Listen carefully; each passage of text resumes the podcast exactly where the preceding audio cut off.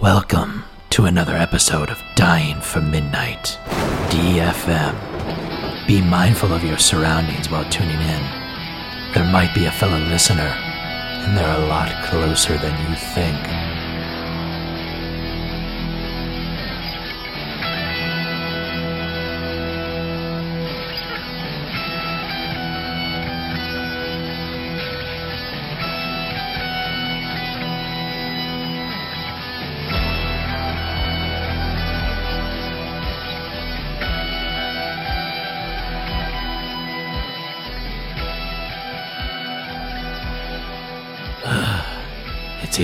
Hot in here I had too much cocaine.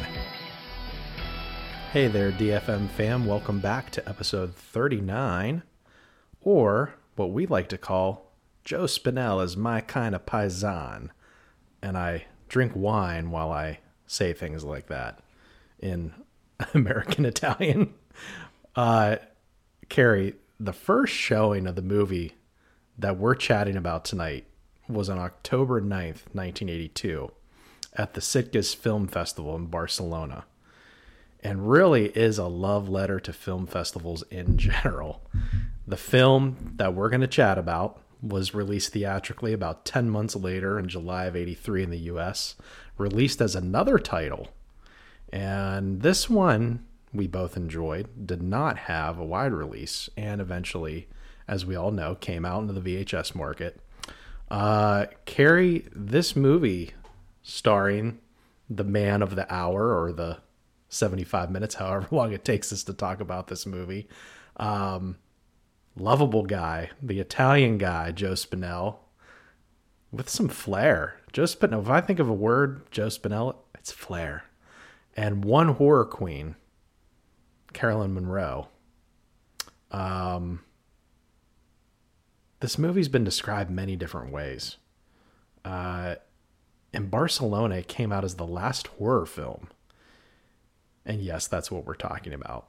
And in the US, it was initially known upon its release as Fanatic. And that's what we're seeing in the opening of this movie.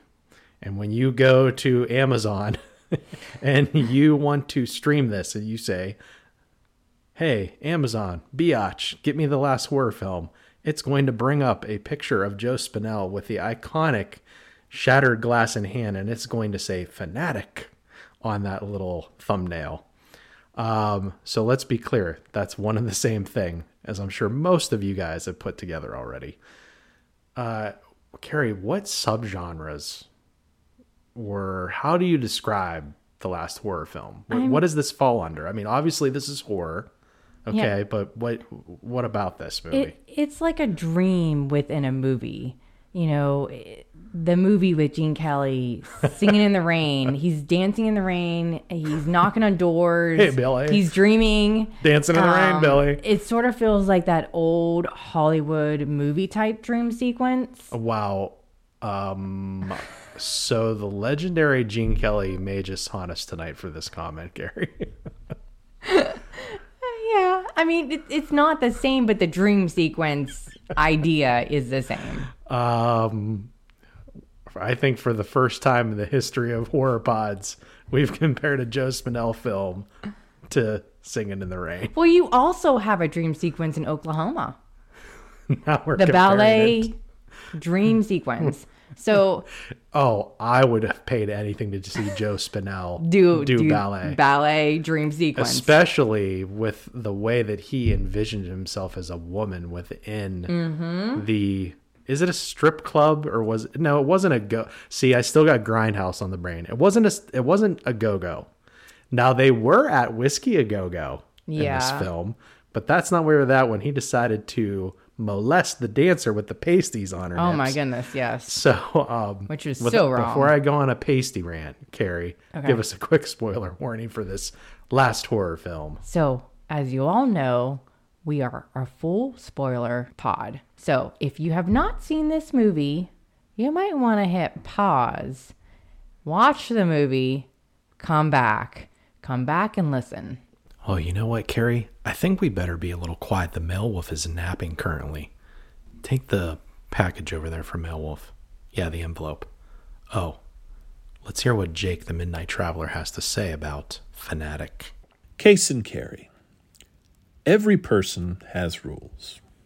Rules that are put upon them from birth or created by the person themselves and applied to the world that surrounds them and are rarely ever broken. However, there are always exceptions, as rare as they may ever be. Bonsoir, Miss de Barlix, ami de la Frayere. It is I, Jake, the Midnight Traveler, here again to do a bit of the same old, same old, but at the same time do something quite different that we usually don't really manage to do most of the time. Now, don't worry, we sure as shit aren't covering anything like sparkling vampires here. Lord, at least I hope not. but I will be laying something down here that I rarely will ever put down when it comes to films. Intrigued? Well, I hope so, because this week we take a look at the until very recently overlooked piece of work from 1982, ominously titled The Last Horror Film. Thankfully for the rest of us, the title proved to be false, and many more great and not so great horror films were made and released. There was much rejoicing. Now, this film was one of the assignments that I had when I agreed to take on this prestigious role here at Dying for Midnight, as it was one of the several on the season guide that I had yet to see. True, I'd heard of it, but at this time I could no longer resist it, as this was now something that the job called for. I knew that it was another pairing of Hammer legend Caroline Munro and the sweatiest Italian man in the world, Joe Spinell, thus reuniting them after making the classic Maniac from a few years before. So, right off the bat, this piqued my interest, and one afternoon I took this in. The results were varied. The plot is this, per Wikipedia. Vinnie Durand, a New York City taxi driver who lives with his mother, dreams of directing a film starring horror film actress Jenna Bates. He decides to attend the Cannes Film Festival, where she has been nominated for Best Actress and for her latest horror film, Scream, as he hopes to meet her and get her to star in his movie to kickstart his own directing career. Sounds pretty interesting, right? I agree. To kick it up another notch, they even shot on location in Cannes, guerrilla style, without permits, as the actual 1981 Cannes Film Festival was going on, which gave this film a grittiness that actors like Spinell really seemed to thrive in. The inner monologues and fevered dream sequences are thrilling to watch as Spinell seems to jump off the screen in every scene he's in with a dramatic intensity that very few within the genre could ever match, as we, the audience, watch him slip further into madness. Or so it seems. Couple that with Munro's stunning looks as Jenna Bates, who really is the main star of this film, and you think that would all work, right? Well, this is where that different thing rears its head tonight. If you know me, Lord help you if you do, I have very strong opinions when it comes to remakes of films, especially in the world of horror. Let's face it, at this point in the 21st century, we have access to more media than we ever have in the entire history of civilization. So, digging up the originals of pretty much anything is only like a click away. You don't even have to go to the video store or wait for it to show up on cable or come back to the theater like our ancestors did. It is all there, thus eliminating the need to really have to remake anything as far as this guy is concerned. Well, this film to me is one of the few that should be remade. It's a great concept with some pretty good players, but the direction and all the post production dubbing of all the dialogue really cheapen this experience and this great concept comes off as forced and half baked. The whole filming pretty much everything without permits runs out of steam very fast, and one can't help but feel that with permits, a bigger budget, and better direction overall that this could have made a classic instead of a great idea that crapped out by the time it kind of hit the screen. Those criticisms aside, Spinell does give a great performance and really holds this all together on his sweaty, sweaty shoulders whenever he shows up. There is a bit of a twist ending here on this that I will save for those of you who still want to give this a shot. I know we're a spoiler podcast here, but I still don't want to steer any of you away from this movie out there who are still curious. But that being said, I think I will wrap things up here. I found out that I just got an offer to co star in an upcoming sci fi space adventure from this dude in Queens who said I'd be a perfect second choice. I just need to send my measurements for the wardrobe and the wig. Hollywood, here I come. See you next midnight, Jake. Okay, so maybe Jake doesn't enjoy this one quite as much as you and I, Carrie. Anyways, thanks, Jake. Appreciate that. Grab a glass of wine. This is a type of movie where if you're a wine lover and you're a horror lover, this is um okay, so I asked you earlier, Carrie, to describe it. I'm I'm gonna go I'm gonna use some terminology here, and by no means am I an expert. Y- yeah, we both know, everybody listening, it's horror. Okay, the last horror film. Uh, it's also comedy. Yeah. It's experimental art. And what's the phrase for experimental art, Carrie? Avant garde. Yeah. It is an avant garde film, film without a permit during the 1981 Cannes Film Festival. It is literally a film festival film. I mean, Carrie, not too many movies can claim they were showing a film at the film festival, and it was shot at one of, if not the most popular film festival in the entire Oh, world. oh no, it it is the most popular. Um, we need to get to a film festival. So Can we can we go? to Cannes, uh, yeah, I wish. Um, actually, It's more not than far anything, from Italy. yeah, we'll see. Let's let's go to one country first. um, someday maybe. So there is some meta shit going on in this one, in this fanatic. I mean, last horror film, and and by the way, that those aren't the only titles this movie has gotten. More on that later. I mean, it's almost non-stop meta stuff in this movie. Mm-hmm. We've got a Joe Spinell world where possession, Excalibur, excuse me, and James Bond exist because they did actually exist because they did the guerrilla filmmaking at the Cannes Film Festival.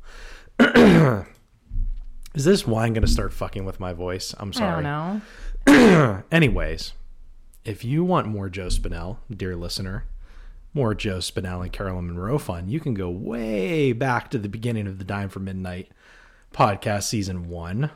Uh, we're about to end season one, so it's been a minute since we talked about Joe Spinell. We have a breezy 40 minute bonus episode where we talk Bill Lustig's Maniac. And I was thinking when we were doing this guide, Carrie, I, I actually want to do another Urban Decay film down the road, like Pacino and Cruising. Oh, that's a good movie. Yeah. That's a really good movie. So let's dive right in, folks. Talk about the movie Can I- poster can I and just note real tagline, or maybe not, because Carrie's deciding to interrupt me. So yes, dear. when this movie was released, just quick note, I was one month old. Okay. when this movie was released, I was zero months old. No, you were you were conceived? Yeah. You were conceived. I was not born yet, though. No, but you were still in the womb. You are five months older than me. You were in the womb Drink that wine. as we are all coming up on your your 40th birthday. Spill the wine.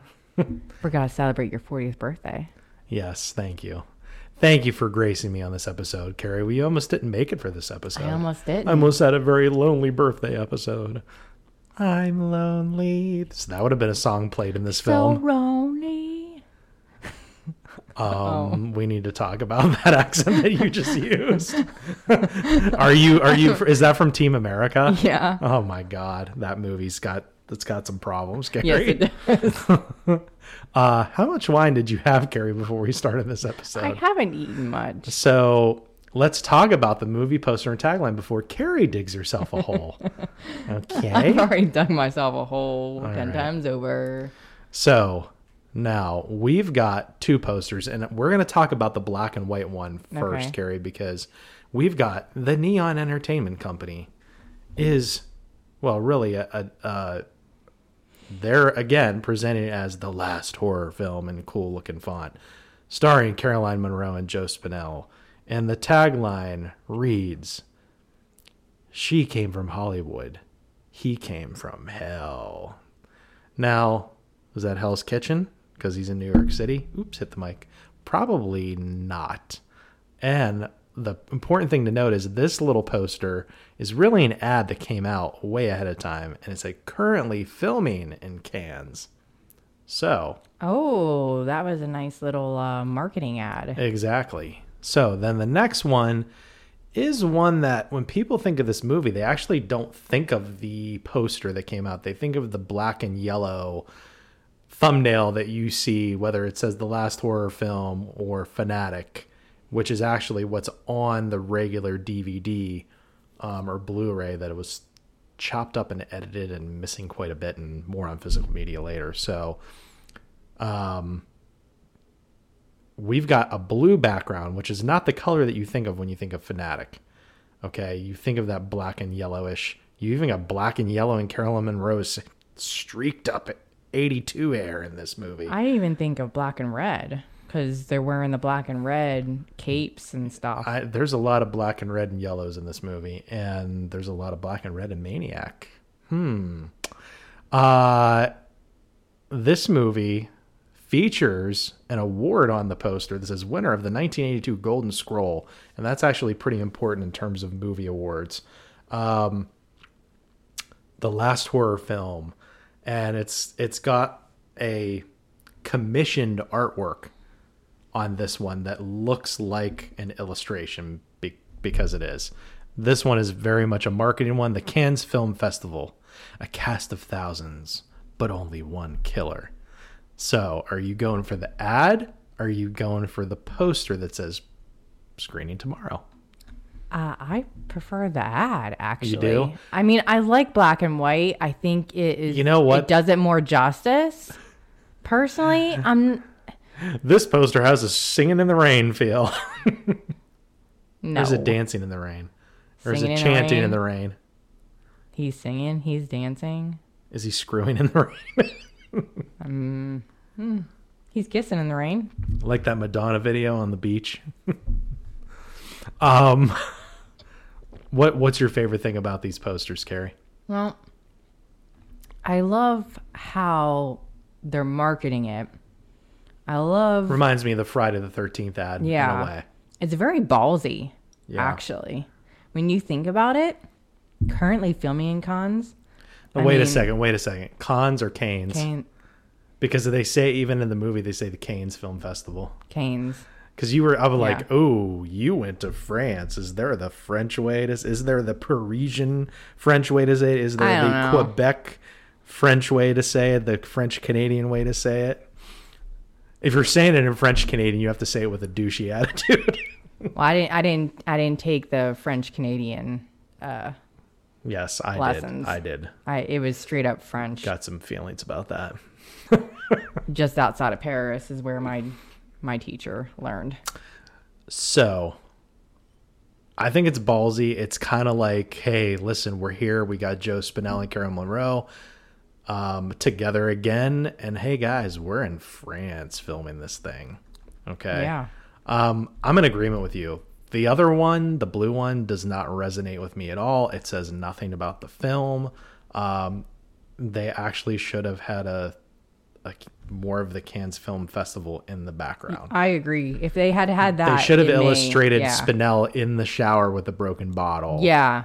Okay. I think because that's an iconic scene. It sure is. So, now, here's uh, something that I'm going to say. Well, we already kind of talked about what we would change about it. Um, what what tagline do you like? I mean, do you like the one from the black and white? I, I do. Okay. The the fact that she came from Hollywood, he comes from hell. I mean, yeah. So, Carrie, what about an alternate tagline for this one? okay. So, dreams really do come true. Just watch. I like the simplicity of that one. Am I going to say cans or cons right? Who the hell knows? Let me take a sip of wine before I say this alternate case tagline. And you're drinking French wine. Oh, am I? Yeah. Nice. Nice touch, Gary. Didn't really plan it that way, but okay. Cannes, France, where this maniac is about to make his mama proud and where his perverse dreams will become a reality. I like that. All right. I think that hit hit it, you know, on the nail.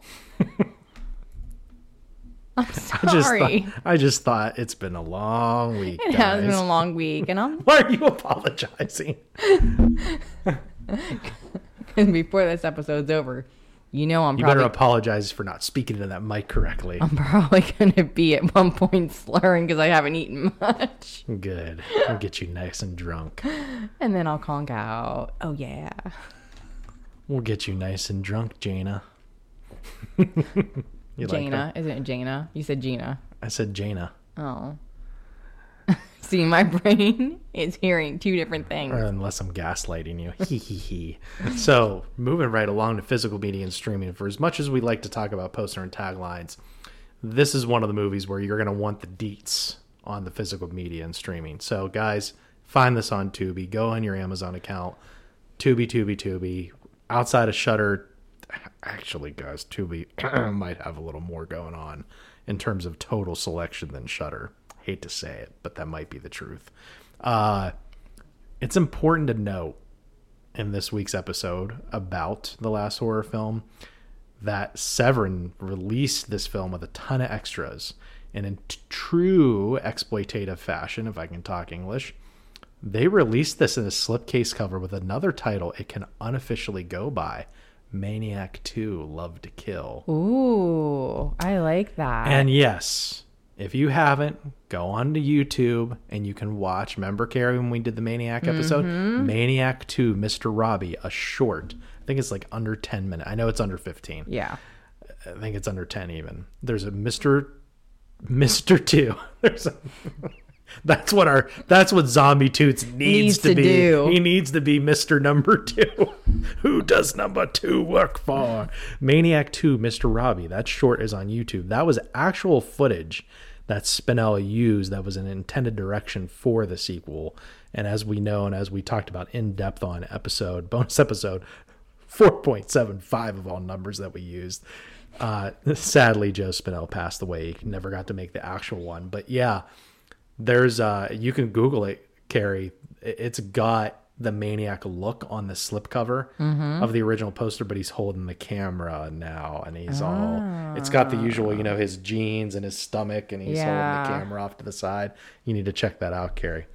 The, the this one, guys if you're a lover of Spinell and you, especially if you think this is his finest work, um, you're gonna want to dish out for this one. This is one of those that if you are a collector and you're a Spinell lover, and especially anything that's off the beaten path or as we say avant-garde or quirky as hell. and I say avant-garde because this was filmed in France and that is a French term.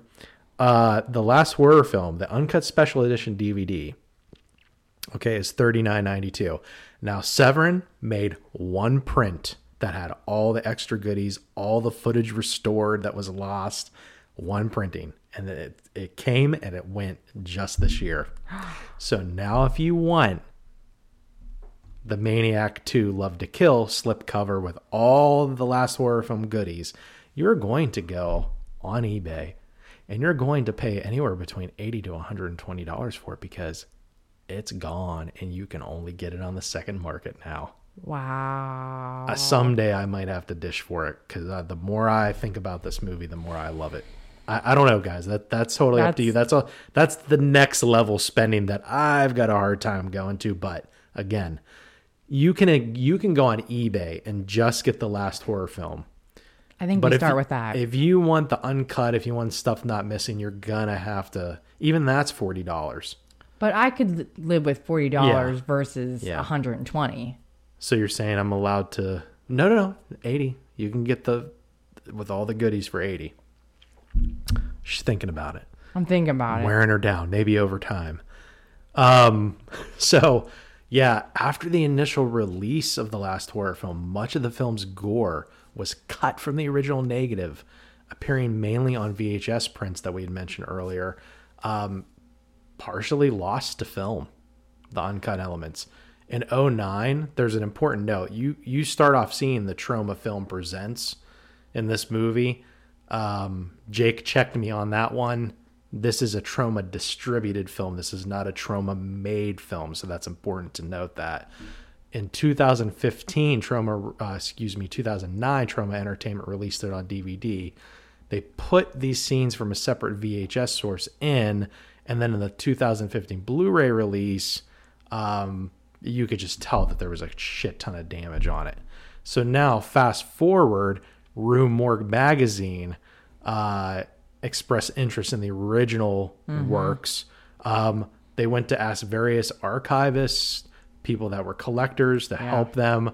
And then um,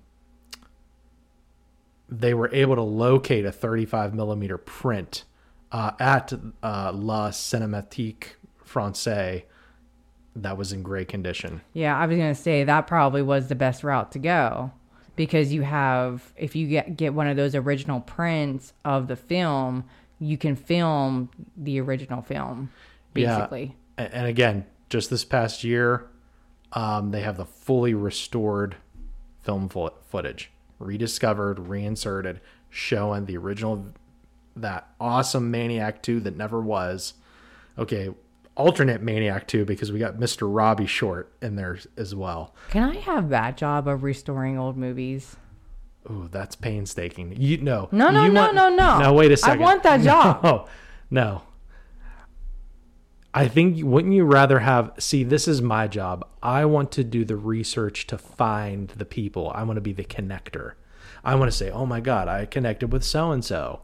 Now, maybe that's because I'm a recruiter in my normie job, and I'm like, I'd rather find the person that can help me solve the problem than have to do the painstaking sitting down at the table for days on I want to do the painstaking sitting down for days because I want to watch the movies as I'm filming them. on behalf of all Italians everywhere, I bless you for wanting to do that because fuck that shit. I love movies. So, um, besides the jacuzzi lady who gets butt ass naked in the middle of this movie, Yeah. or excuse me, not in the middle, at the beginning No. of this movie, Opening. and the very opening of this movie, and by the way, in less than two minutes, you realize that Joe Spinell is masturbating in a theater to the title that's or the end credits that says the end. And you're like wait a second what's going on? The end?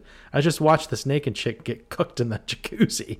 Uh, what's going on here? But yeah we we know that we're right away we're dealing with meta we've got joe spinell's character watching a movie within this movie that you don't know is a movie taking place and being shot until the very end of this movie.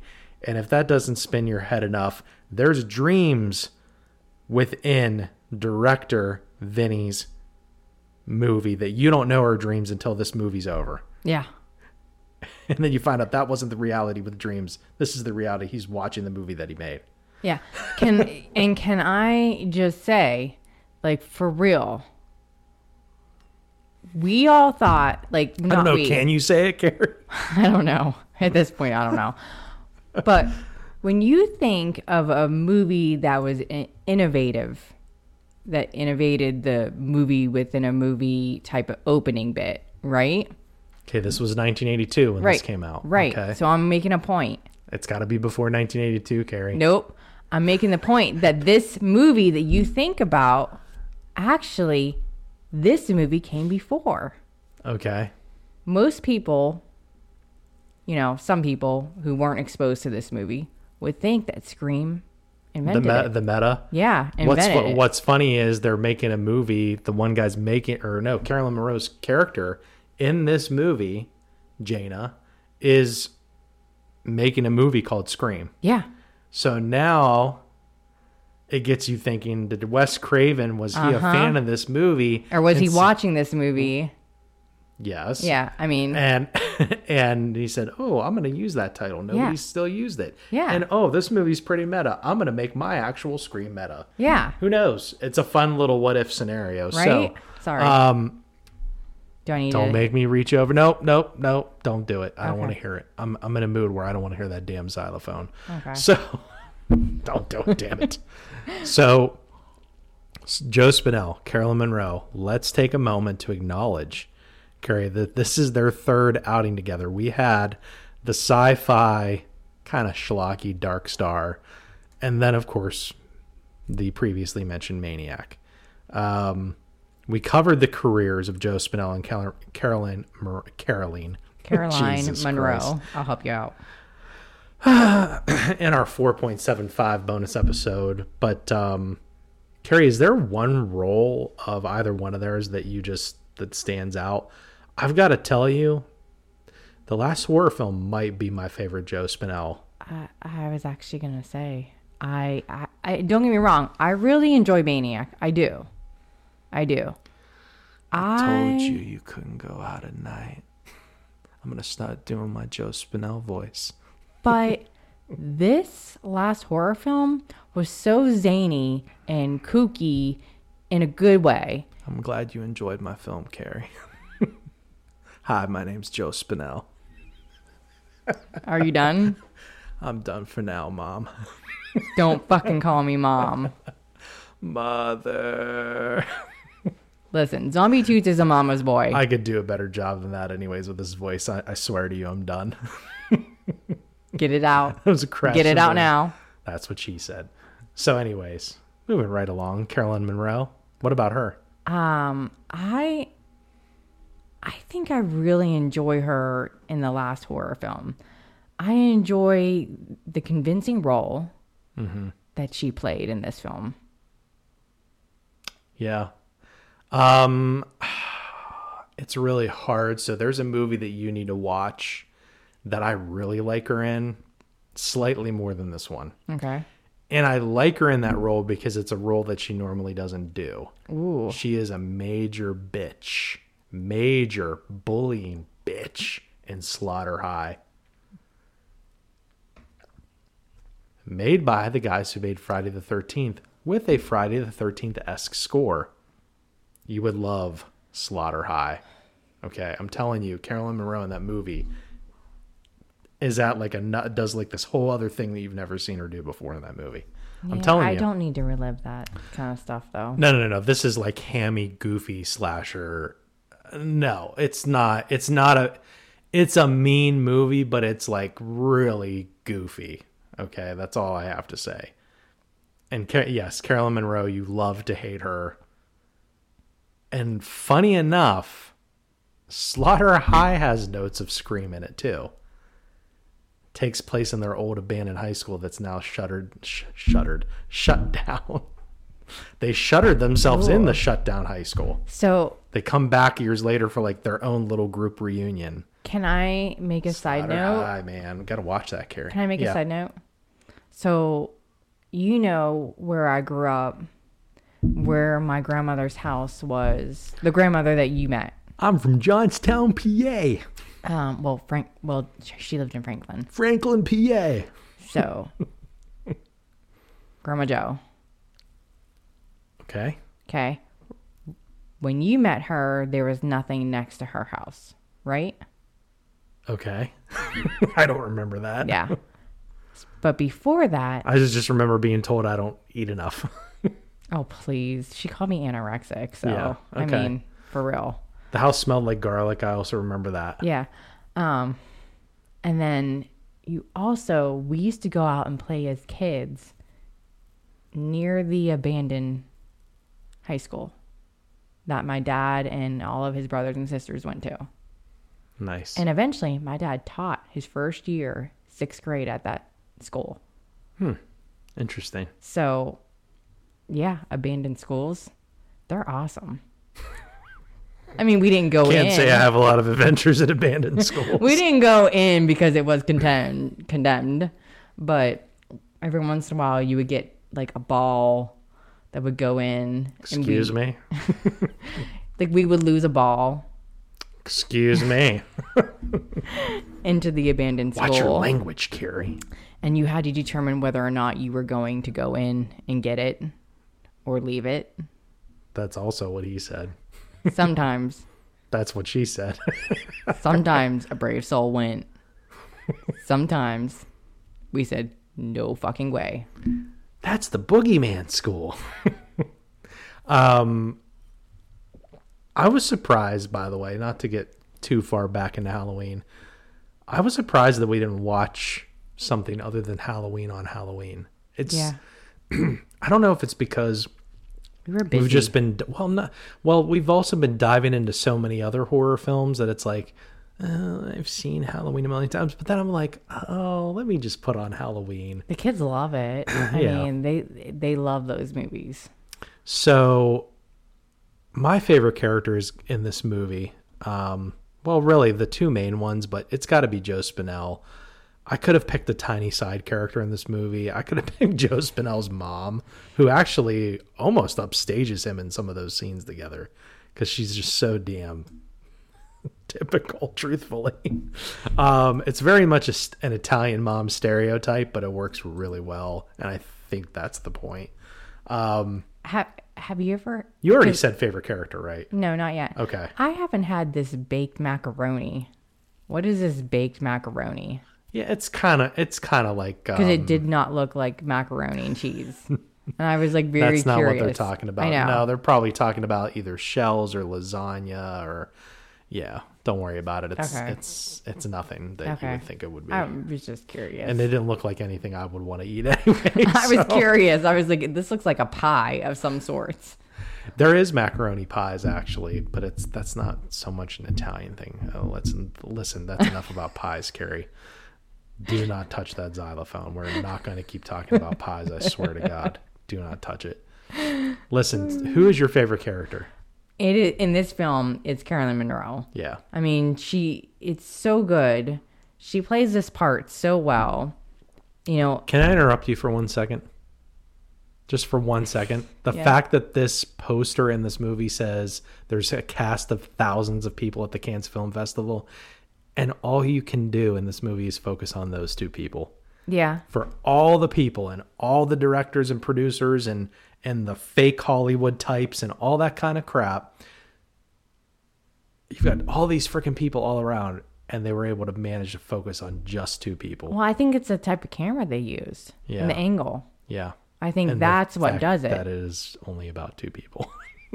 Well, it, it's like a cat and mouse type of movie when you think about it. yes. Okay. So, I mean, I love how this movie, her part in particular, it emphasized the news reports of Yeah. Jodie Foster dealing with a real life stalker because a taxi driver. And Joe Spinell plays a taxi driver in this movie. Yeah. that the news reports on here, and then they've talked about Reagan being almost assassinated. Yep.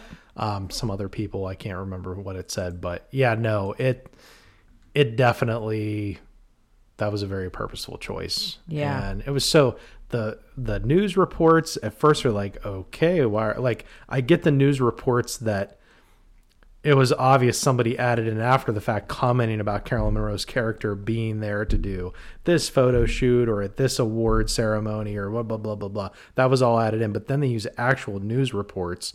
And it's at first I'm like, why are they telling me about Ray? Like I know it's 1981 or 82. What's It's- with the news reports? And then you start connecting the dots that they're talking about other fanatics out there in Yeah. this movie. Yeah. There's a reason why this movie is called Fanatic, and it's reminding you with the news reports that these people do exist out there. um, especially from the 60s through the 80s. Uh, that was a very big focus, whether it be serial killers or people would be assassins, and just weird. Um, what about favorite line or dialogue from the last horror film, or the Fanatic, or Maniac 2: Love to Kill? Mine is from Carolyn Munro's fiance. You know, Brad, he's such the practical joker. You know, he's like, it's just a big gag. You know, Brad. It I like it how sets they. up the entire movie. I love that Spinell and Munro both really played it straight, but the mm-hmm. rest of these small characters are so hammy and phony and fake, and it really elevates the two main people in this movie, and it puts a spotlight on all the hangers on type people. Yeah. All the people that will say and do whatever they want or mm-hmm. whatever they excuse me, whatever they can to get next to that person that's famous to get be a part of the zeitgeist is what I guess I want to say. So I'm gonna go with the very end of this film. I think is like wraps this movie up perfectly in the quirkiness and the comedy of this movie, and the fact that it features Joe Spinell and his real life mom. At the end, when we realize again, guys, we're a spoiler pod you realize the audience, the viewer, that this is he actually did not kill anybody. Yeah. Vinny is an actual filmmaker. He actually got to film with Jana. He's like, Mom, what do you think about it? Blah, blah, blah. He's like, Vinny, Vinny, Vinny, what? What is it, Ma? You got a joint? And then that crazy ass music with the end credits comes on. And it's just like, what a dumb but stupid but funny, very appropriate way to end I- this avant-garde yeah, movie. I would almost call this like a dramedy. Mm, I don't. Yeah, I Yeah, don't. The drama, yeah. the drama's kind of low on this one for me.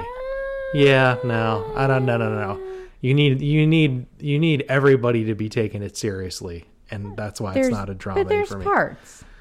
No, there's horror and there's comedy. Okay, fine. Since the definition of avant-garde would permit me to say I can agree with you that it's part dramedy. This feels like a Johnstown made-up phrase. No. Dramedy. I just, mm, I don't know if it exists. I just It, said do- it. it does. I've heard that before. All right, I just said it. One other time, I think you said it. What about what about favorite death or effect, Carrie? okay, so you know my love of of older films. For me, it's the blonde woman at the bell tower. She gets shot in the head, and it's the funny dummy that falls. And it, it just it reminds me of that one movie. I mean, the one that I just watched by Umberto Lenzi. No, but Well, yeah, that was another dummy. that was another dummy. I comment on the Joe Bob Facebook group. I'm like, I just watched Nightmare City for the first time, and like this guy says that's the second best stupid looking dummy fall ever in cinema. I'm like, what's the first? The guy liked it and he never answered me. if this one is if the if the roller coaster dummy fall in, in Umberto Lenzi's Nightmare City is stupid, it's the second most dumb but funny. What the hell is the first? Because this one in Fanatic, the last Yeah. word of Maniac, that's a pretty good dummy fall Yeah. too. I mean, that's- hilariously bad, but Yeah. probably on purpose. Sorry, go ahead. Went on a dummy tangent. No, it just it reminds me of that one Hitchcock movie where you know they're on the bell tower and I think it oh can't remember the name of it. But where it's he has a fear of heights and he has to face his fear of height at the bell tower. Talking about in Bruges. No, not in Bruges, but They were in a tower, but I They think it was a bell tower. it was a bell tower. Yeah, I love that movie. that was a good movie. That's like the same vibe as Cedar Rapids for It me, is. but darker. Mm. That's a I good actu- double feature. I actually, actually, enjoy In Bruges better than you didn't Cedar like it the Rapids. first time I showed it to you. You were bored by No, it. but the second time I watched it, I caught You some want to more. talk about quirky as hell? oh fuck yeah! Anyways, what was super done Sorry. with those swear words, Carrie? Told you I haven't eaten much. You haven't eat much? Are you lonely and hungry? I am hungry. So, did you wait a second? We're drinking this wine and going a little crazy now. Did you finish out your thoughts about favorite death or effect? I don't know. Okay. Wait a minute. Did you talk? So the blonde woman with the bell tower, she gets shot in the head, and the funny dummy the falls. Okay, yes, Yeah. we're covered with yours. Now it's my turn. Settle down. and actually, mine's going to be Carolyn Munro's fake death by Vinny's Dracula character. And at this point in the film, you're convinced that Vinny has actually captured her and is actually going to be staking her. At least I thought so in the car ride back to the chateau. By the way, what qualifies as a chateau? Is that just a fancy French word for castle? I think. Yeah. Okay. Yeah, I mean, you went to France, Carrie. You need to be aware of these terms. Vertigo. That's the movie I'm talking about. I thought, I thought you were telling me a French word for castle's vertigo. I'm like, freaking sneaky ass French. but I, I will say I was ready for her once he actually was there and she was laying down. I was ready for her to open her eyes. Yeah. Once I saw how, excuse me. Why am I saying excuse me to the microphone? It's the wine. It's the see. It's the sneaky French. It's a sneaky wine. Except for I've been drinking more. This almost was a sneaky, well, non-sneaky review. I almost was alone. I'm very mad at you for almost making me alone in this episode. Sorry. I'm over it, but not really because I brought it up. So I, how thick that stake was, I'm like, that is the most ridiculous. That is the second most ridiculous looking stake in horror film, next to Peter Vincent's stake that was the backwards, the backwards, backward yeah. stake in front. I was almost expecting that. like, yeah, he's he goes the stab and the stake's facing back, him, yep. the pointy end's facing Yep. him instead. But now I'm like, oh my god, that is the stupidest looking stake, and maybe that's the point. I mean, this thing looked like one half step away from a utility pole. That's how thick this stake Yeah. was. So, anyways, guys, that brings us. Did he whittle it? What the fuck reference is that to? Did he whittle it? I don't know. Why do I feel like you're going into some kind of Tarantino territory? Maybe. all iteration aside. The last horror film slash fanatic slash Maniac 2 Love to Kill. And no, not the Maniac 2 Mr. Robbie short. Carrie, what are you rating this thing? Okay. I'm rating this a three and a half. I really enjoy the dream sequences. I, I don't know why, but I just really, really enjoyed them.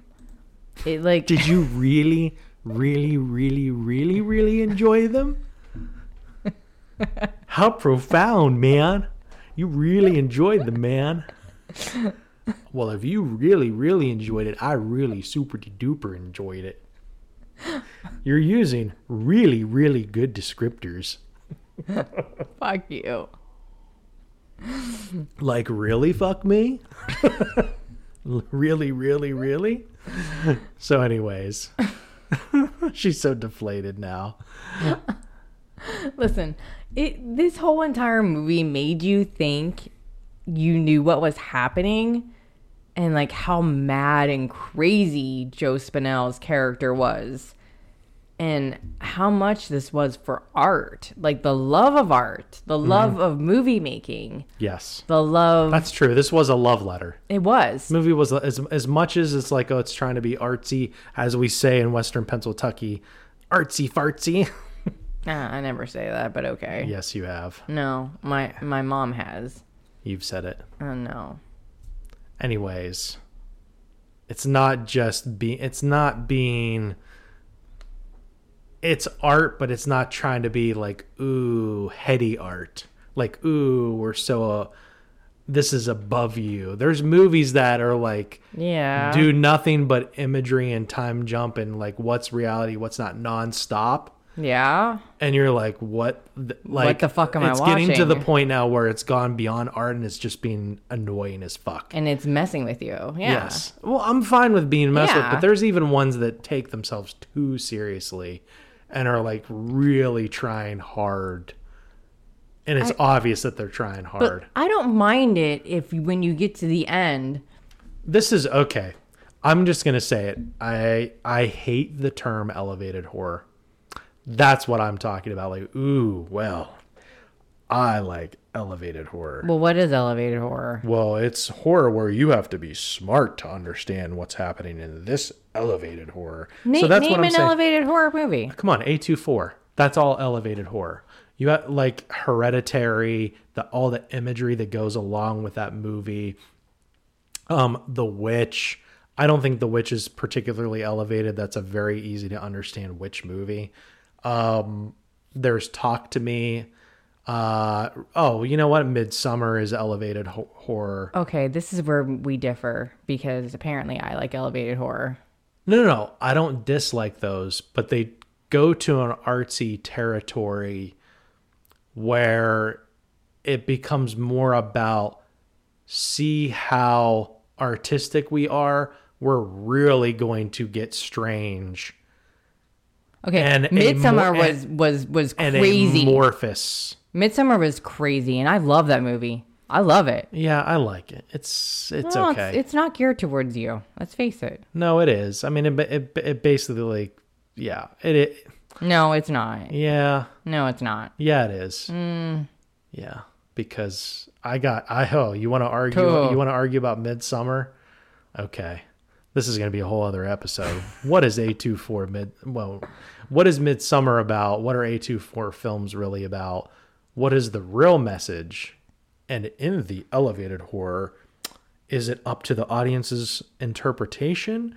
Or is this what the the people say? This is what the director was trying to illustrate. Like when it gets to that point, it's like, is it really about the storytelling, or is it about we're trying to show you how we understand this level of filmmaking more than the average person?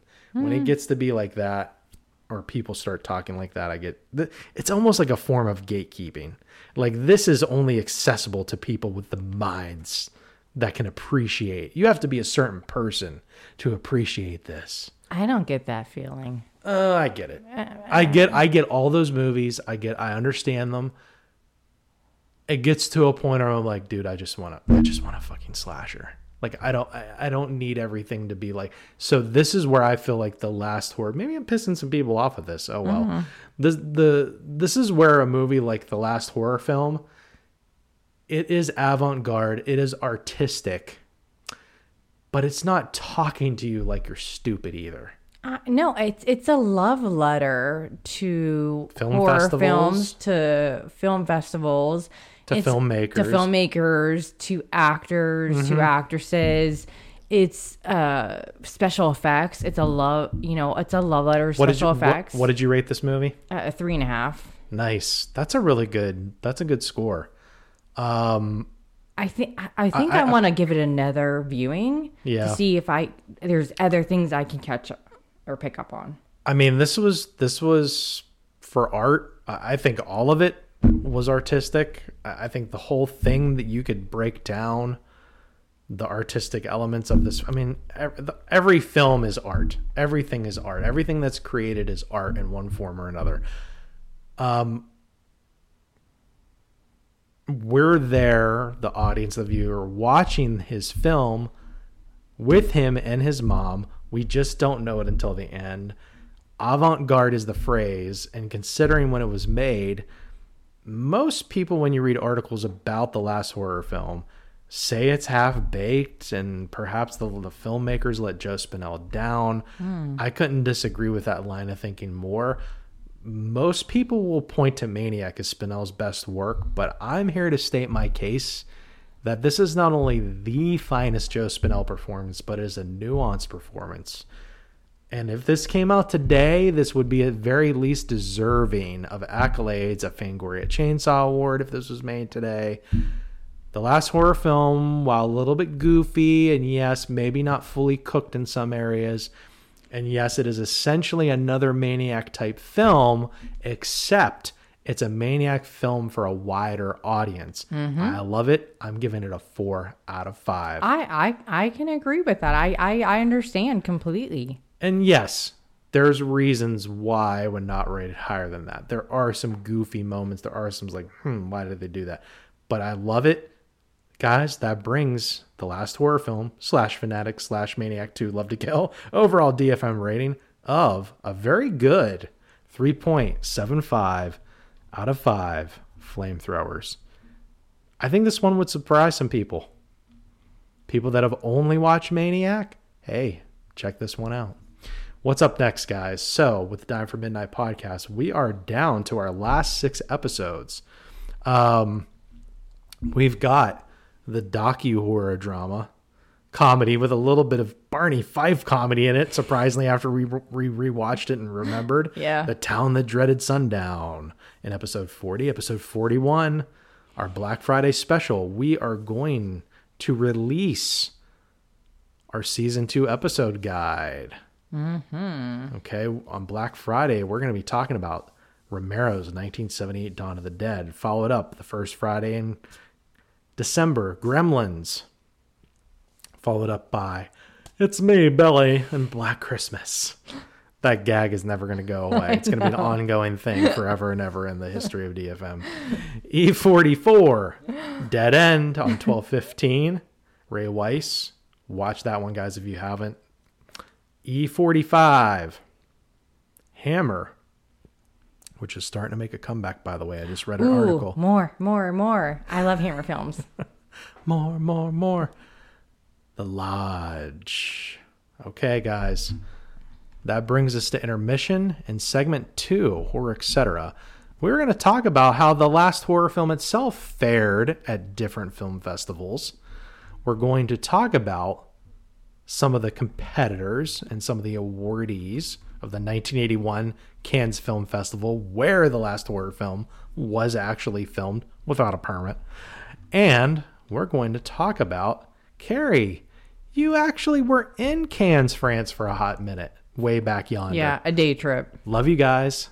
She's going to tell us about that in segment two. See you soon. Orion Pictures presents John Boorman's Excalibur. One are warriors, lovers, kings, men of swords, sorcery, and desire. Their only fear is the pain of love. Excalibur, rated R. Now playing. Check newspapers for local listing.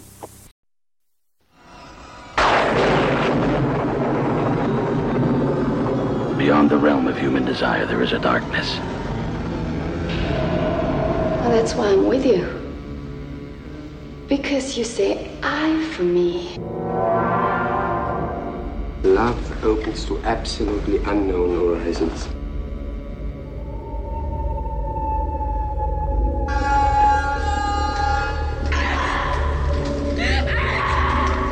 Isabelle Adjani, the internationally acclaimed actress in her most explosive, controversial role.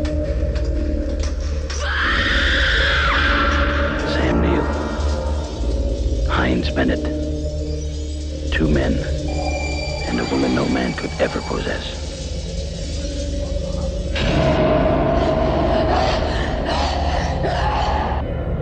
Special visual effects by Academy Award winner Carlo Rambaldi. Mortal terror.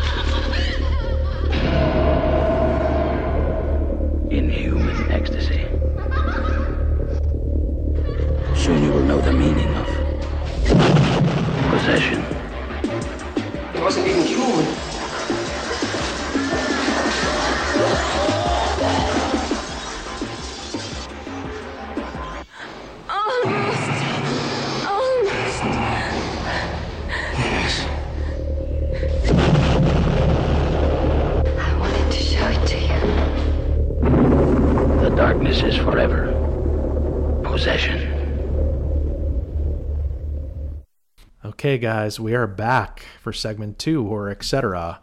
We just got done talking about Joe Spinell and Caroline Munro and their third film together, perhaps Joe Spinell's best performance in the last horror film. I can't wait to try to convince you to let me buy the super expensive Severin release at some point in my life. Maybe for our super duper duper birthday. While we're sitting here and I'm bullshitting to our dear listeners, our DFM family, you should Google the Severin release because if you saw that DVD cover, you might say, Sure thing, honey. I love you. Happy birthday, and go ahead and buy it. I love you. If I didn't already buy cigars for Yes. myself. Yes. Okay. I know, I'm pushing it. I'm pushing it. So let's talk about I'm also debating on whether or not I'm going to get you whiskey for your birthday. Hmm. I'm thinking about it. Hmm. Whiskey? Yeah. We'll see. I do know we're going to go to Permanis this weekend. Mm-hmm. I do know that we've got, well, we've got gift cards. But we also got five dollars off. You get a free dessert, don't you, too? Because it's your birthday? No, I th- well maybe that's true, but I am not a big dessert guy at restaurants. I, You- I'm like more of like an appetizer guy. It's like, no, can like okay, if your dessert is ten dollars and I see a couple of like $5 like a side of fries or maybe a small thing of wings. Can I trade in my free dessert for another appetizer? I feel like that's a legitimate question. However, you do have two children that might differ. Fuck, fuck them. fuck, fuck them kids. That's a joke, people. Yes. That's a joke. But seriously, fuck those guys. No. No. Um, you know they're gonna want to sing to to daddy on on your birthday. Happy birthday. They're gonna want to sing to you. for a second there, I thought you were saying they were going to want to sing the song called Sing to Your Daddy by Zombie Toots and Ghostly Pupper. well, I'm sure they'll come up with one. Sing no doubt. to your daddy. Zombie Toots comes up with songs randomly. Boom, boom, boom. Sing to your daddy. Like we're Sing, at the like we're at the sing, Whiskey a Go Go in sing. Cannes, France. Happy birthday. Boom, boom, boom, boom. Happy birthday. Happy birthday. Oh yeah. Where's my snort of cocaine in this Whiskey a Go Go discotheque? Is this as the in 1982 as this song comes on the top 40? Jesus Christ, this is going. Now this is getting this is getting meta now. This is like breaking the fourth wall actually, or maybe it's the fifth wall. I don't know. I'm delirious at this point. So What is this goes. French wine that you gave me that's causing me to act this way? This is the wine where the bottle cork like magically one day decided to Where are you going with the story? just listen. I have a point. The magic cork started dancing. Sing for your daddy. Don't. No, At Matt, the whiskey go go. stop it. Stop finish. it. okay, chalice. Stop it. Stop it. Stop it. Um, the wine cork magically exploded out now there's magic. out of the bottle. I guess the pressure built up and pushed it out. I mean, to be fair, Wait a minute. What are we talking about again? the cork. oh, wait a minute. Is that a phrase for something else? No, She pushed out the cork because there was so much pressure. You know what I'm saying? No, but we didn't realize for like probably like an hour or two that that's what the the sound was. Because I thought it was just a paper falling. No, it was the cork popping on its own. So the wine actually got like aerated for an hour before I put the cork back on. oh, you're such a wine snob.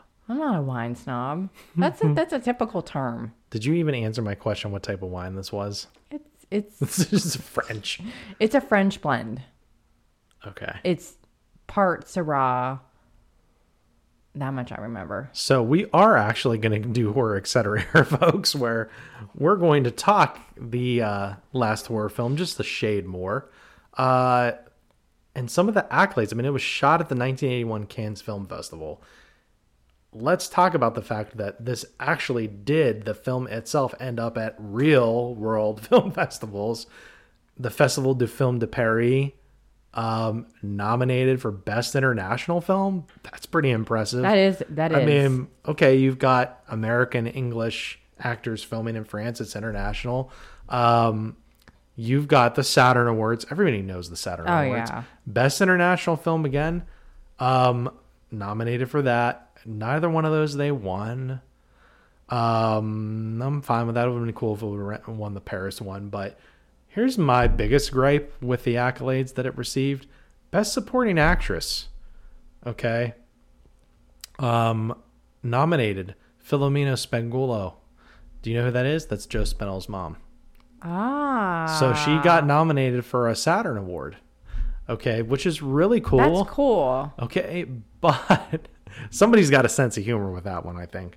But um Caroline Munro and Joe Spinell not nominated for anything in any of these film festivals is kind of Yeah, odd. it is kind of odd that his mom. How could they rank this as a best international film nominee when the two leads don't get nominated for anything? well, and it's funny because this movie. This is like saying The Departed gets nominated for an Oscar, but Nicholson and DiCaprio Don't or get don't get an any award. nominations. Yeah. nominations. Yeah, even. yeah. That that's what's weird about yeah. this. Well, I mean, eh, and We're going really deep on the last film. considering that Caroline Munro's character Jana, she actually wins the award for best actress in the movie. It's almost like somebody said, "Oh well." Well, I wonder they if they think- think yeah. they think their character's gonna get. They can Yeah. think of their again. They're not gonna get it in real life. Yeah. Billy. I don't know why I started using that voice again. Stowe, the Sitges Film Festival, best cinematography. Okay, they Thomas Denove or Denova. Sorry if I mispronounced your name, Thomas. Won. So that's cool. I wouldn't sit in this movie and say the. ci- You know what? The dream sequences. The dream. Yep. Yep. The freaking dream yep. sequences is why that won an Yeah. award, and that makes sense. Yeah. that, that's what I'm thinking of. Everything else is like, nope, you had no permit, and you were just like guerrilla style going around the festival, freaking nude people everywhere. And I'm telling you right now, that's probably the reason why they weren't nominated because they had no permit. Well, no, they they won. I know, but Yeah. the, for the other categories, Ooh. they probably, yeah. You mean they weren't nominated at actual cans the next year? so um, yeah, and they they were an official selection of that film festival. It wasn't just they got cinematography. That was Yeah. that was the big one that they were promoted at. Um, so we're gonna move right along to the actual 1981 Cannes Film Festival. And I'm just gonna kind of go down and talk about some of the feature film competitors. When people people that aren't excuse me, familiar with or aren't hardcore film festival goers. Um, feature films, that's the one is like, oh, this one was at Cannes. That doesn't mean it's nominated, doesn't mean it was in a category, doesn't mean it won. It's just when you're sitting down, excuse me, watching the last horror film, they have the feature film posters Yeah. on all these buildings and billboards throughout this film. That's what I'm talking about right now. And you can view the all the, the you can you can see which ones were featured at the Yeah. Cannes Film Festival. I'm not saying anything about nominations, wins, or anything like that. I'll get into that in a little bit. Angels of Iron, Beau Père. Here's a recognizable one. Chariots Ooh, of Fire. yeah. Chespec, Excalibur, another familiar one. Uh, Looks and Smiles, Light Years Away, Heaven's Gate, Man of Iron, Mephisto is another recognizable one. Um, you've got Thief with James Caan is another recognizable. Mm. I one. love that one. Okay. Um, Passion of Love. I think we've got some erotic ones in this one. Mm-hmm. Uh, Possession, which I've been telling you to watch too, Carrie. Yeah. Okay. You've got Les Uns et les Autres by Claude Lelouch, which if you are at Cannes and you see a film French film listed here, you probably need to go check that out. I think it's La Uns et Le Lostros. Okay, whatever. So, anyways, that's your department. Awards. We're going to talk about official awards of the 1981 Cannes Film Festival. Okay. I'm going to probably butcher some of these ones. Um, Is there any you want me to say? Nope. Palme d'Or, uh, Grand Prix. That's an interesting one. Best screenplay um, was uh, Mephisto. Best actress was the main woman, Isabelle Adjani, for Quartet, and she was the one I keep telling you about in Possession. Possession. Next to Sam Neill. She listen. She outshone Sam Neill. That's a hard. awes- Dude, That's you hard. need to watch Possession. You need to watch Possession. You need to watch Possession. I don't know how many times I need to keep telling you, Carrie, I, watch Possession. I have to be in a mood for that type of movie. Best actor, Ugo Tognazzi for La Tragedia di un uomo ridicolo. Best supporting actress, Yelena Solovey for Factus. Best supporting actor, Ian Holm for Chariots of Fire. That's a good one. Best artistic contribution, Excalibur by John Boorman. Golden Camera, don't know what that is. Camera d'Or, Desperado City by Vadim Glowna. Short films, okay? Moto Perpetuo and La Rat, okay? That was a jury prize. Independent awards, Malo, Mephisto. That Mephisto keeps popping it up. does. 'Kay. I- uh, I'm- can we watch it? Commission Superior Technique, probably. Technical Grand Pla- Prize, La Une. You say it. You say it since you're the French expert. Who won the Technical Grand Prize, Carrie? La Uns et les Autres. Le uns et le autres. I just said that. No, you- first time you you said it. Uh, I don't eh. think so. I think that wine's It's making you eh. hear things. Eh, Le uns et le autres. We're uh, up your ah. I'm sorry, I took four years plus Yeah. another year in Cool. college. Good for you. Okay. Jury prize, Man of Iron. Special mention, Chariots of Fire. Now that we got through me butchering names according to Carrie, Carrie, will you grace us with your short story of your experience in cans? Well, Carrie, let me paint the picture for you. fine. Paint that picture and the better would be well pronounced throughout. It will not be in French. Oh. Well then, look how great you are at French. No, you won't I, even I say never, the story in I French. never claimed that. Never claimed that. I actually can read French better than pronounce it or speak it. She can read French better than English. she Read can, she can French. speak French better than English too. Listen, it's easier to read French than actually participate in a conversation in French. Is it not? sure. Listen, tell us about your Cannes France or your Cons France or your Cannes France Okay. experience. Inquiry minds want to know. Picture this 17 year old Carrie Okay. goes overseas for the first time to France. Travel all around France, end up in the south of France, Nice.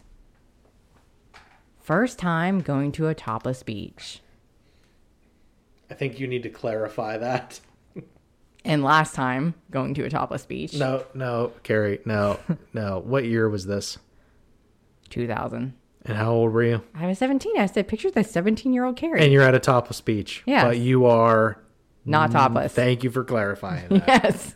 Jesus. No. I'm like, well, yeah, I was there, and I blah, blah, blah. I'm like, yeah, and you need to make sure you like Okay. whether or not you were actually topless. No, I, it was a topless beach. We didn't realize it was a topless beach, but it was because a lot of the beaches are topless. Did anybody within your party go topless at any given time? No, because there was an Somebody old- was tempted. They Come were on. tempted. Yes, somebody was tempted until we saw some really old dudes that decided to go one step further and just went completely nude. Oh, And so we were like, "Oh, are we at the wrong beach?" yeah, Which we might have been. fully nude. Fully nude. Okay. We're like, "No." And the water was cold. It wasn't warm. You mean there was this shrinkage? was June. Yeah. so it wasn't warm. We I mean we all got into the water. Yes. But it was not warm. We were expecting it to be warm. Given that it's the French Riviera, I don't know why we just assumed in June it was going to be warm. But we did. because everywhere's warmer than Johnstown in June. That's why. But it wasn't. okay. The water.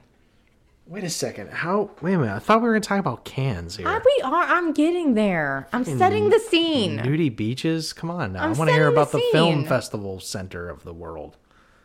Setting the scene with shrinked schlongs. Okay. All right. So we're staying at this hotel. All right. Were there shrink schlongs there too? No, no. You had oh, to there was big ones there you had to walk a ways. Okay. to find to- bigger schlongs. I know some other stories that she's not sharing with you folks, by the way. I'm not sharing that story. Oh, she admits to it. Hee hee hee. Oh, well, I'm not sharing that one. Okay. No, I'm not sharing that one. That's private. You shared it without even having to share it. That's how much I got you to share it. You're not getting me to share that one. All right, go ahead, go. All right. So, there's two stories I could share that I'm not sharing. Mm. But I'm not sharing. That, that's paid exclusive content. Yes, it needs to be. Oh God, go ahead. Actually, technically, there could be three. Okay. I'm starting to get concerned now. I'm not gonna go there. I swear to you, I'm not. You know all three. I gotta tell you, being together Actually, for four. being together. It could be Okay, see now I'm getting concerned because I was only aware of one. No, you're aware of them all, whether you realize it or not. Yeah, one was just last week. I'm joking. I'm joking. Okay, come on. Where the fuck is cons in this So-? Cons, cans. Anyways, one night, of course, being 17 in 2000, yes, I could legally go into a store and buy alcohol. And yes, I did. I participated in that fully. That was an awesome experience. However, dumb 17 year old decides to get drunk that night, the night before we take a day trip to cons. So were you hungover? I was hungover the entire fucking time. I don't know about the validity of your story, knowing that you were now it. hungover. You can ask my mom. She wasn't hungover too. No. No. Okay. I mean, nope. We did manage to sneak in 12 bottles of rosé from tours. What kind of tour was it? Where'd you go? No, what was no, the no, tour about? It was in Tours, France. It was a winery in Tours, France. It was rosé. We bought 12 bottles of wine and we hid it in our suitcases and brought it back. the best fucking rosé I've ever had. Go on. So I naturally drank one of the bottles of rosé that night in addition to whatever alcohol I bought. I mixed and matched. Big mistake. Ooh, ooh, beer before liquor, never been sicker. It wasn't beer. To be clear about beer, if I were ever to go to France, I would have to get some beer in the Flemish regions. Sorry, I had to throw in the saison Okay. reference. I know. Hmm. Hmm. Yeah. Well, I wasn't into beer then. Way to blow off my. I'm trying to relate to your story. I wasn't into beer. You pronounced beer correctly the French way. Beer, beer, Yeah. beer. Yeah. B I E R E with an accent a grave. Go ahead. See, I remembered something from French class. Good job. She's like, "Shut the fuck up, so I can finally tell my story." So we take this boat trip. Okay. I'm hungover. Lots of boats and hoes. You know me with boats. You were a hoe on that boat. I was throwing up on that boat because seasickness mixed. Throwing up from being a hoe. No. This this wine as a started dog. to do a number on me. Sick as a dog. okay. hungover, sick as a dog. Finally get to cons, walk around. I'm so hungover, I can't fully fucking appreciate it. And I'm so mad at myself. What a wonderful story you're sharing. You don't even know what happened. Great story at the end. No, I'm so mad at myself because I'm never probably going to get to go back. not married to me or not. But now, me going there with all the food and That's all the movies. Oh my God. Yeah. When are you going to start talking about cans? Well, the point I'm trying to make is that watching this movie, the last horror film, it looked the same from 1981 as it did in 2000. So in 20 years, it didn't change, is what you're It saying. did not change. Do you remember any actual like um like oh basically like any kind of sightseeing stuff? Like we went to the beaches, we went to the prom. we, well, we know that. no, Okay. we went to the Again, Carrie, what about cans? Everything you're skirting around. We- Is there a fifth story in cans that you're not telling us, Carrie? We did the promenade. did a lot more than that. Giggity. We really didn't spend the tour that we took didn't allow us much time to spend there. So unfortunately, I didn't get Cool to see story, as Karen. much as I wanted to, and I didn't Here's fully a story, dear it. listener, about cans. I've got nothing to tell you. I was fucking drunk out of my mind and sick.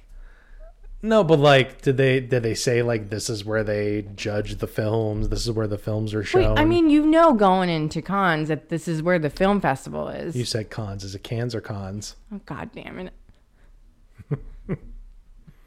Oh well, where did the four years plus college get you? Mm. I don't know. le, le cons, I think, would be the French. I don't know pronunciation. Okay. No takeaways from cons, just everything but cons in our I'm con sorry. story. Jesus. I told you. La Jesus. no, never mind. what? Don't fucking say never mind on this horror pod. You gotta spill it. I'm not sure it would have been Le Jesus. Isn't that just the Jesus? what is it? I don't fucking remember French.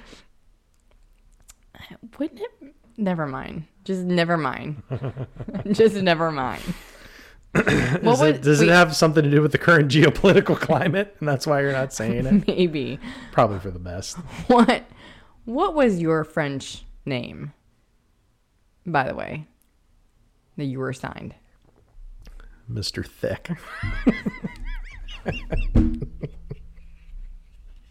In the best French accent. Mr. Thick, Monsieur Thick. Are we in an Agatha Christie movie now? What the fuck has Agatha Christie have to do with my lewd nickname? Well, Monsieur. Oh my God, Monsieur Poirot is Belgian, so I don't know what that means. No, it listen. was Agatha Christie fans will know what that is. somebody took my French name in French class, so I took a shortened version of that name How could somebody take your French name? because they you went around the room and said your name, so I had to have a backup name. Wait, you got to choose names? Yes. Yeah. Outside of Johnstown, Pennsylvania, you get to do things like choose your French class name. And we were assigned Wow, based that off our names. Fucking sucks. Meanwhile, she's complaining about that, even though she knows more about the French language than I do. I'm like over her saying, like, "Yeah, I got to pick my fucking French name," and you're like, "Oh, but uh, blah blah blah blah blah blah blah. Look at all this shit I know and history, and I know nothing because I fucking hated it. And why my two older sisters convinced me to take French, I will never know. Why I listen to them, I try not to anymore. so, anyways, Well, I know why I took French. any other things not about cans. you utterly, what's the French word for failed or fucked up? Because that's what just happened to your can story. I actually know the French word for fuck. Okay, what is it? For me. I thought that was shut. No. Yeah, Wait. Ferme La Bouche is shut your mouth. So there you go. Oh, I thought that was fuck you. Nope. Ferme La. Wow, I know something and you don't. Wow. See, we're gonna end the episode right here where I'm on top and Carrie loses. Ubra la Libra. Open your book. Hey guys, that does it for horror, etc. Sorry we had no story about cans. We had stories about small old man French penises and Carrie being drunk. Love you guys. See you next week for the town that dreaded sundown. Peace out. The Texarkana Phantom Killer would never be caught dead in the French Riviera. Love you guys. maybe they should. Peace out. Peace out. I stole your line. Okay, now bye for real.